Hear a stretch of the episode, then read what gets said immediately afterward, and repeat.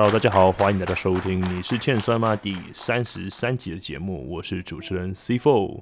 那因为疫情期间呢，所以我叫 C 八跟启梦不要来跟我录音，原来会染疫，好不好？那保持室内尽量越少越少人越好，对，那就是由我自己独挑大梁。那这礼拜呢，先回复一下上周的听众信箱。那上周听众信箱呢有三位，第一位叫做沃克多，他说呢纯留言布克 T 跟 Goldas 的双打组合也是绿叶的好酒，最后总算拿下了冠军。那时候拿下冠军的时候，他超开心的。哎，这边我有想要分享一下，就是呃布克 T，我自己个人认为就是他有点。不太像绿叶选手，然后也有一点不太像是主线的选手，我觉得他是有点不上不下，偏中上的选手。对，那 Goldas 跟他搭档起来呢，感觉还蛮不错，但是比较可惜，我比较没有注意到他们拿冠军的那个时期这样子。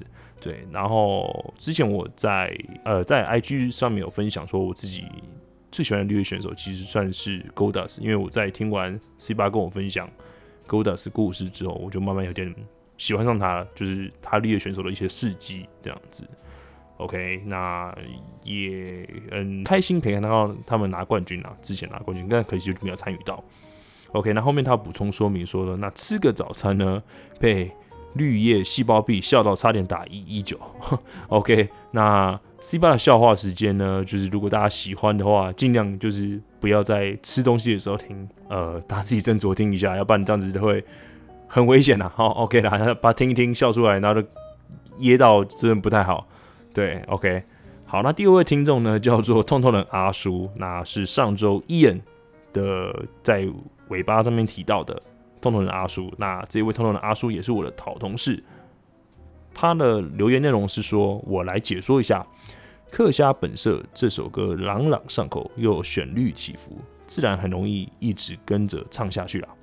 这是个很好记忆点。另外，说到绿叶选手，想到以前 WWF 时期有一个瘦皮猴叫做一二三 Kid，以为是客串人物，结果最后居然变成连续剧。我对于他一二三 K 的这个选手呢，其实就是只有在跟他 Bray Hart 搭档时期的时候比较熟悉一点点。那他个人，其实我自己也是觉得就是真的蛮绿叶的，但我对他。呃，没有这么大的印象深刻，对，所以也是等之后 C 八来的时候，请他分享他的故事给大家听，这样子。OK，那客家本色呢？啊，很开心你很喜欢这首歌的，好不好？那如果你这喜欢的话，记得赵珊珊唱一下，好不好？OK 啊。那最后一位听众呢，叫做 Marley，他说想请问一下，选手们在健身房停止营业的时间都怎么样做训练的呢？可以分享一下吗？呃，我是不知道说其他选手是怎么样去做自己的训练。那我自己就是因为没有什么器材，我就只能徒手训练，就是做俯卧撑跟呃深蹲这样子。对，但是我有就是加入了弹力带跟一些简单家里可以取得的重量的一些作为重量训练的辅助这样子。那我自己其实有在雅虎奇摩运动写一些呃健身相关的运动文章。那我也会把它贴到我的资讯栏上方，那大家有兴趣的话可以稍微看一下，尤其是居家运动的部分这样子。好，那以上呢是这礼拜的听众信箱的部分。那有任何问题的话，但欢迎大家就是呃就是不吝啬的去留个言。那我有任何可以解答的地方，我尽量都帮大家解答，好不好？好，那这礼拜因为疫情的关系呢，尤其是啊大家都在家里比较多嘛，然后最近看 Apple Podcast 的排名。哦，越越多就是听故事的类型的排名节目上升了，所以呢，我也就是不免俗了，跟这集就是来念故事给大家听。那念的故事是什么呢？就是我们之前在节目中听到提到的，呃，希望可以上节目的来宾林宇德，那他的作品《擂台旁边》。那其中我要尽量念人的故事呢，其实在网络上都可以搜寻得到，因为这篇呢是他之前在就是东华大学。的时候呢，就是他的毕业作品，那也有得过奖。打这篇叫做《阿妈的绿宝石》。那我想先问一下大家，就是说，呃，不知道小时候大家一定会跟阿公阿妈，或者是说跟家里一些长辈相处一段时间的回忆吧？那你自己跟自己家中长辈最大回忆是什么呢？那我我自己觉得啊，就是我看完这本书之后，玉德可能最大的回忆就是跟他阿嬷在看摔跤这个时期。那绿宝石呢，大家都知道，就是呃日本已故选手三泽光晴的招牌绝招招牌成名技这样子。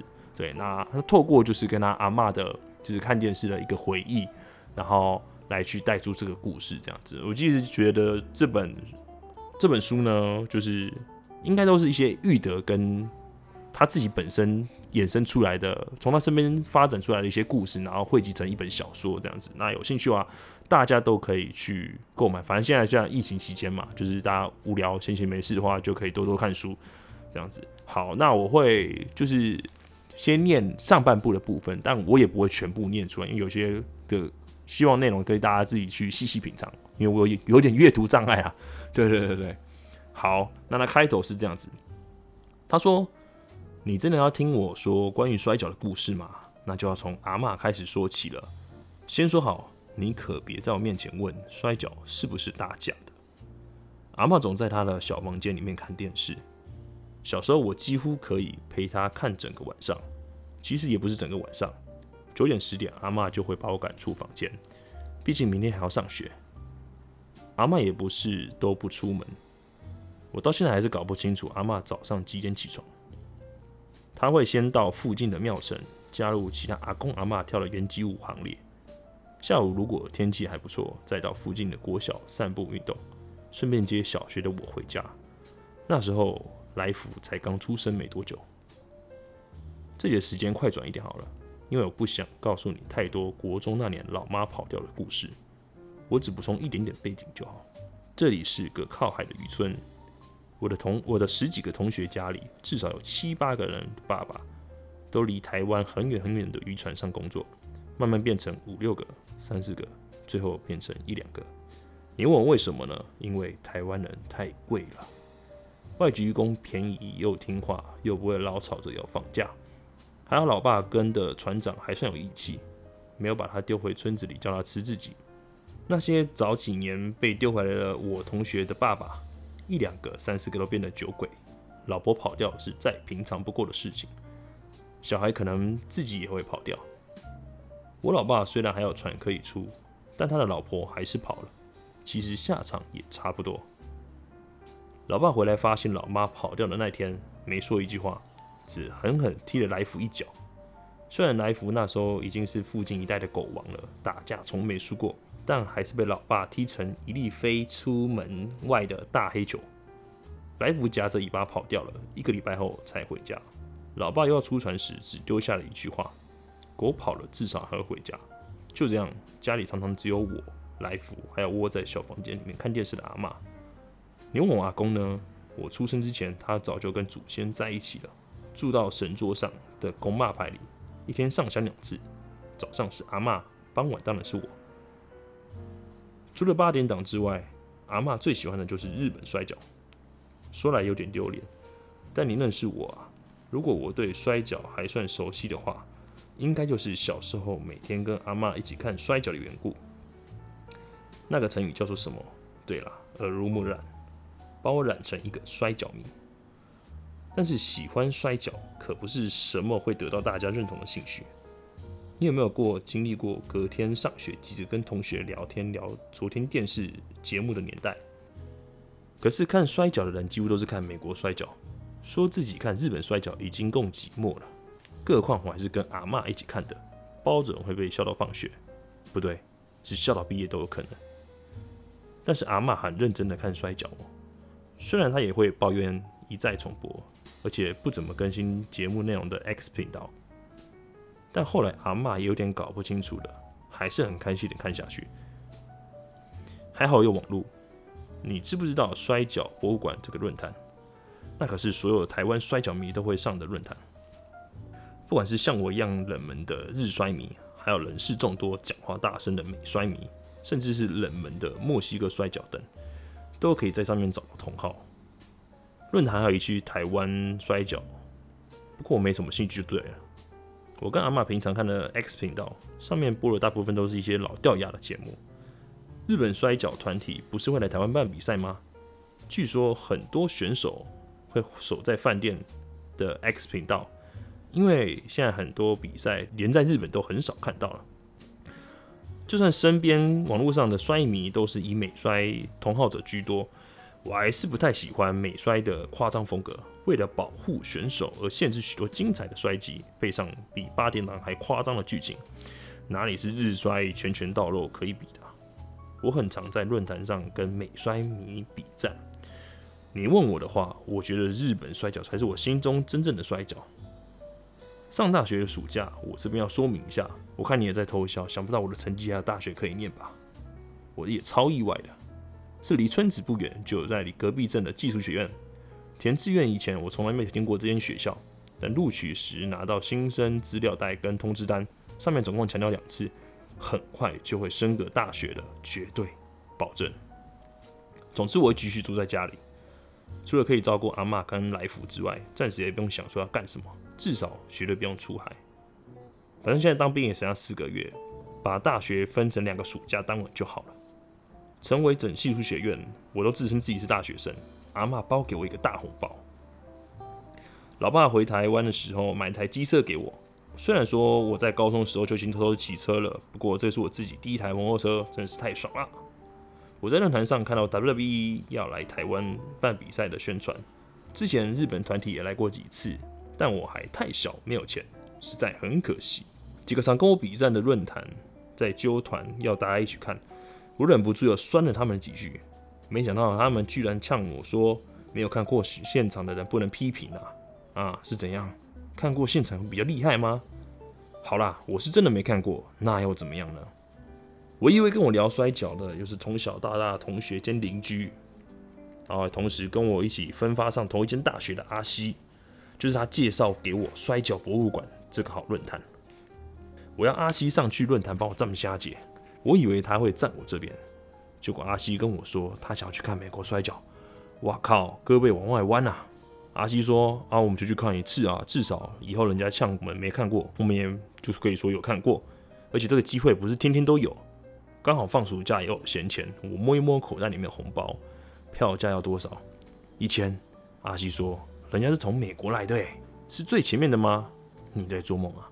最前面的要五六千呢。唉，输人不输阵，一千块的坐最后面是看个鸟啊！我跟阿西在妈祖庙对面的便利商店用了机器买了两千五的票，红包就这样飞了一半。你问我好不好看呢？嗯，你慢慢听我说。为了省那个钱，我骑车载阿西去，一大早。迷路了好几次，才到什么林口体育馆。你以为新北是林口对不对？屁嘞，明明就是桃园的龟山。干什么叫林口体育馆？反正林口旁边是龟山，龟山旁边是林口，路标也分不清楚，山路也不好骑。我真心疼我的新车啊！嗯，看完之后觉得美国摔跤果然财大气粗啊！第一次看到这么大只，阿西以为说是看到熊嘞。我说阿你是看过熊哦。虽然我是没看过熊就对了，但不得不承认，美国摔跤的迷人之处真的很多，而且场边还有不少可爱的女生。哎，超奇怪的哦！我比赛说到哪里？哦，对，比赛最后一场，最后一场真的很好看，特别是特别规则的 TLC 赛，那就是可以合法使用桌子、椅子、铁梯进行的比赛，那就是 Table Ladder Chair。TLC 就是这三样的英文名字的缩写。你知道椅子打在背上的声音有多大声吗？好像体育馆里面忽然打起了大雷一样。还要把折叠过的桌子打开摆好，从擂台角柱上面把对手往桌子摔过去，砰！桌子整张爆开，桌角整个弯掉，桌面碎成一片一片。我跟阿西看到这一幕，即使在二楼的看台。还是忍不住站起来大叫。嗯，我讲的有点夸张，但其实真的还好，因为大概只有我最喜欢日本摔跤的程度勉强打平，真的真的还好。TLC 规则是当天比赛压轴，比完赛之后，阿西拉着我冲到一楼去，要我在护栏旁边跟他擂台合照。结束之后，阿西还去排队买现场独家贩售的 T 恤。咦，奇怪，这家伙不是日摔迷吗？阿西这个叛徒，他跟我说，其实美国日衰我都有看，是因为你都看日衰，我才跟你聊日衰的。靠！楼下的美国工作人员正在拆解擂台，旁边还有一些台湾的阿伯阿姨正在清理环境。我叫一个阿伯，跟他讨一片桌子的碎片，反正这也是要丢掉了嘛。起初阿伯还不很愿意，他看了一下，好像是怕被老板骂，才拿了一片给我。阿伯拿了桌子给我之后，还啰嗦的问我几句，问我摔跤到底有什么好看的，又拉着我，为什么桌子要拿来打人？我看他应该看不懂，随便应付一付，别的工作人员就来赶我们，说要清场，就把我们赶走了。我把桌子的碎片拿回家给阿妈看，说我去看美国摔跤。阿妈先是扒了一下我的头，浪费钱，接着拿那个木头，又是敲的又是纹的，不过还是好好的把我的比赛内容听完，而且来福坐在旁边猛摇尾巴，好像把木片当成是什么好吃的零食。我还来不及说今天砸爆桌子那场比赛，阿妈就把木片还给我，起身掀开晚上睡觉时会盖在电视前的花布，因为摔跤时间到了。今天播的是阿妈最喜欢，也是我最爱的摔跤选手三泽光晴的比赛。那三泽光晴呢，看就是一个普通的日本大叔，长得不帅，只能说有些性格，身材不健壮，肚子肥肥的。可是如果你小看他，就大错特错了。绿色是三泽光景代表的颜色。他出场乐响起时，穿着绿色紧身长裤的他，披着绿色大衣，沿着花道进场，缓缓地走入擂台。先有一段钢琴缓慢的旋律开头，然后转入反复主旋律。电吉他随着鼓声出现，节奏越来越快，令人不自觉地用手跟着拍子打。这时，会场的人大家都会喊“米萨瓦，米萨瓦，米萨瓦”。就是日本三者光晴的意思。阿妈和我也会跟着一喊哦。三者光晴把绿色大衣往擂台下一抛，只露出上半身，只有右手戴着黑色的护肘，在脚柱旁边用背部猛压缆绳圈之后进行暖身。这是我看过超多次的画面。三者光晴最著名的就是他的肘击，他可是有肘击贵公子的支撑。除了普通肘击之外，还有左右开弓的肘击。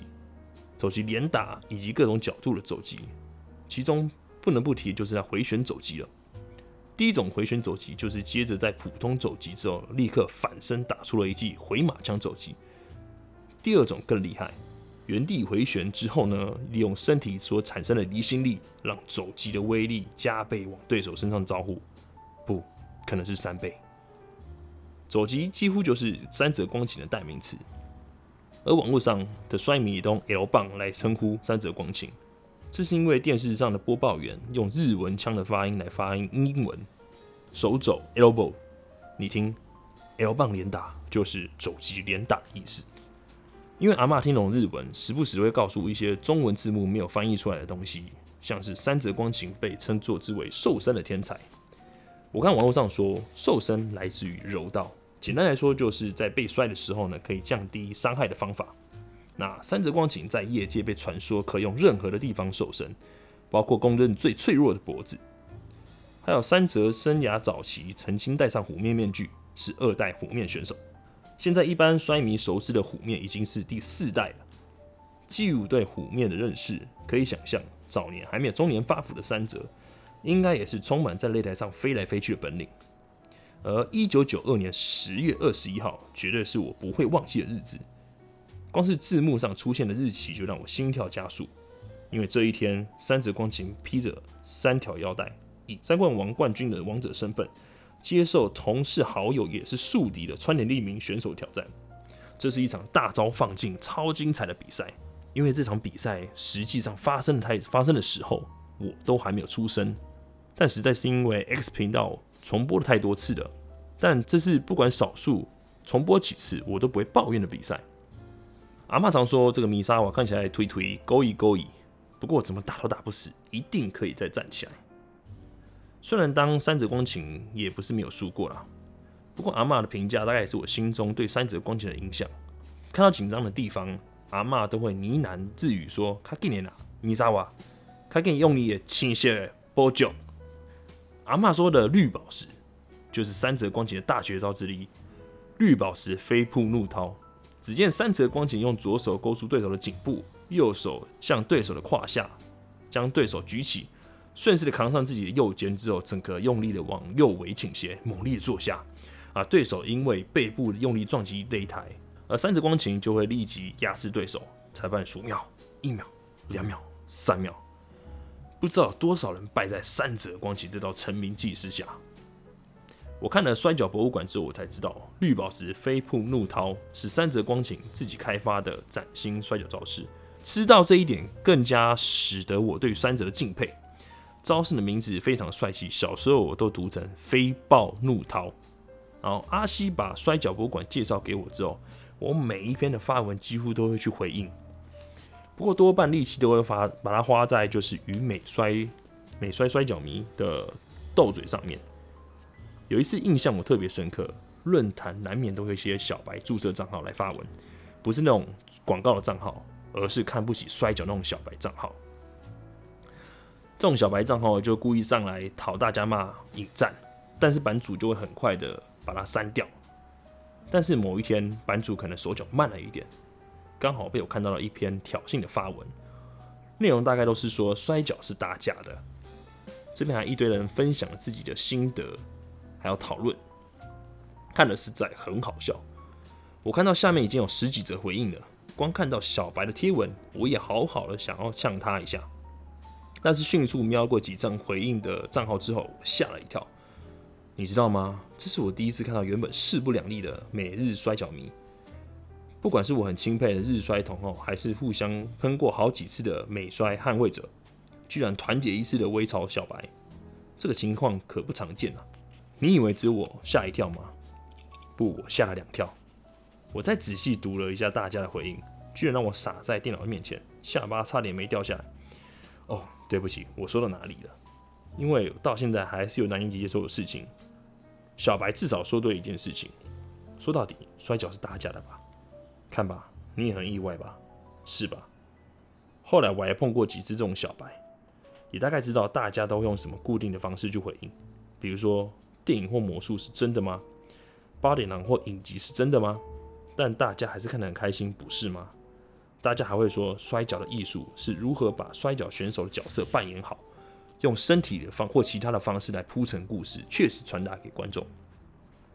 这种回应看起来很厉害，虽然我不太懂什么是艺术，就对，但大概就是这样的意思吧。你问我摔跤是什么？是胜负吗？哎。谁输谁赢早就是先安排好了。至于你说冠军腰带，冠军腰带大概就是公司对于选手或是团体之间的肯定，通常是人气比较高的选手。那也有人气跟技术还没有到达一定水准的选手。不过有时候是为了拉拔新人或是传承的必要手段，因为毕竟摔跤选手不可能打一辈子。已经取得资深地位的摔跤选手会借由输给一个公司值得信赖的未来新人。帮他得到摔跤迷的认同，这种过程叫做上位，英文叫做 push。知名度普通的菜鸟击败名气很大的老将，可以把菜鸟加分，啊，对于老将也没有太大的损失，也是一种菜鸟介绍给观众最有效、可最快的方式。当时我很不服气的问阿妈：“电视上的摔跤都是打真的还假的？”你知道吗？阿妈眼睛没有离开过电视，过了好一阵子才跟我说。我知影，我看的是功夫，不是输赢啦。阿妈转头过来看我，戆孙呢？你哪去和米沙瓦用迄 L 棒攻落？你敢会听啊？我点点头，说：“对，我会痛。”阿妈又说：“你摕迄个刀啊，破去插板啊，去互美国人吓看卖，一定听个挨白叫母对不？”我又点点头。阿妈又说：“人咧讲，做戏的空空，看戏的戆戆。”像米沙瓦那输去啊，我心肝会足疼，足艰苦的。若是米沙瓦拍赢，我就笑笑，欢喜去困。看青菜看要紧啊！你看阿妈比我专业多吧？好了，那以上呢就是擂台旁边阿妈的绿宝石上半部。那下集呢有下礼拜待续，那大家记记得准时收听哦。我是 C Four，大家下次见，拜拜。